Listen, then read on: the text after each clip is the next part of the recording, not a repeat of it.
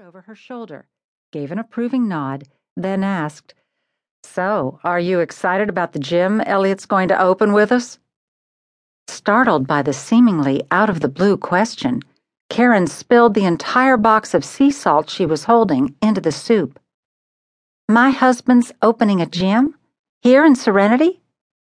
Obviously taken aback by her puzzled reaction, Eric winced. I take it he hasn't told you? No, he hasn't said a word, she responded. After dumping the now inedible batch of soup out, Karen drew in a deep breath and fought for calm, doing her best to come up with a reasonable explanation for Elliott's silence about a decision that could change their lives. It was true that he did have a habit of trying to protect her, of not wanting her to worry, especially about money. Maybe that was why he'd kept this news from her.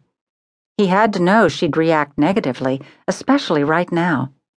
They were, after all, planning to add a baby to their family. There was no savings for a new business. Unless, she thought, he intended to borrow it from their baby fund. The possibilities sent a chill down her spine. And then there was the whole issue of loyalty. Maddie Maddox, who ran the spa, Karen's boss, Dana Sue Sullivan, and Eric's wife, Helen Decatur Whitney, owned the corner spa and had made Elliott an integral part of the team there. They'd also gone way above and beyond for Karen when she'd been a struggling single mom. Helen had even taken in Karen's kids for a while. How could Elliott consider just walking out on them? She was stirring the fresh pot of soup so vigorously, Dana Sue approached with a worried frown. If you're not careful, you're going to puree that soup, Dana Sue said quietly. Not that it won't be delicious that way, but I'm assuming it wasn't part of your plan. Plan? Karen retorted, anger creeping right back into her voice, despite her best intention to give Elliott a chance to explain what had been going on behind her back. Who plans anything anymore? Or sticks to the plan if they do have one? No one I know. Or if they do, they don't bother to discuss these big plans with their partner. Dana Sue cast a confused look toward Eric. What am I missing? I mentioned the gym.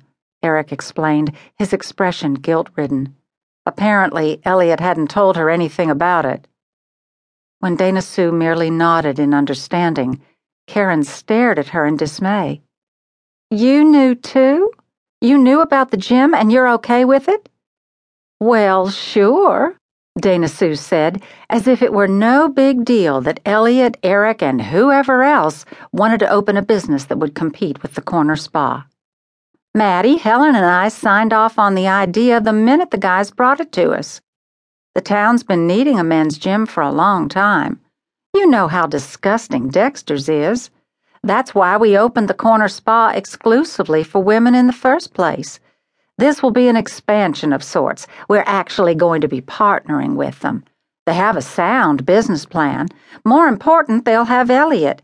He has the expertise and reputation to draw in clients. Karen ripped off her apron. Well, isn't that just the last straw?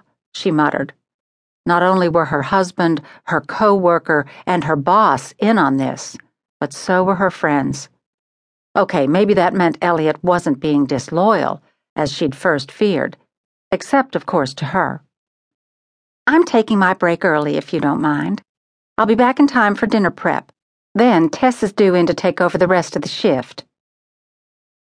Elliott had been totally distracted while putting his senior's exercise class through its paces. Usually, he thoroughly enjoyed working with these feisty women who made up for in enthusiasm what they lacked in physical stamina and strength. Now he glanced at the clock on the wall, relieved to see that the hour long session was up. Okay, ladies, that's it for today. Don't forget to get in a few walks this week. A one hour class on Wednesdays isn't enough to keep you healthy.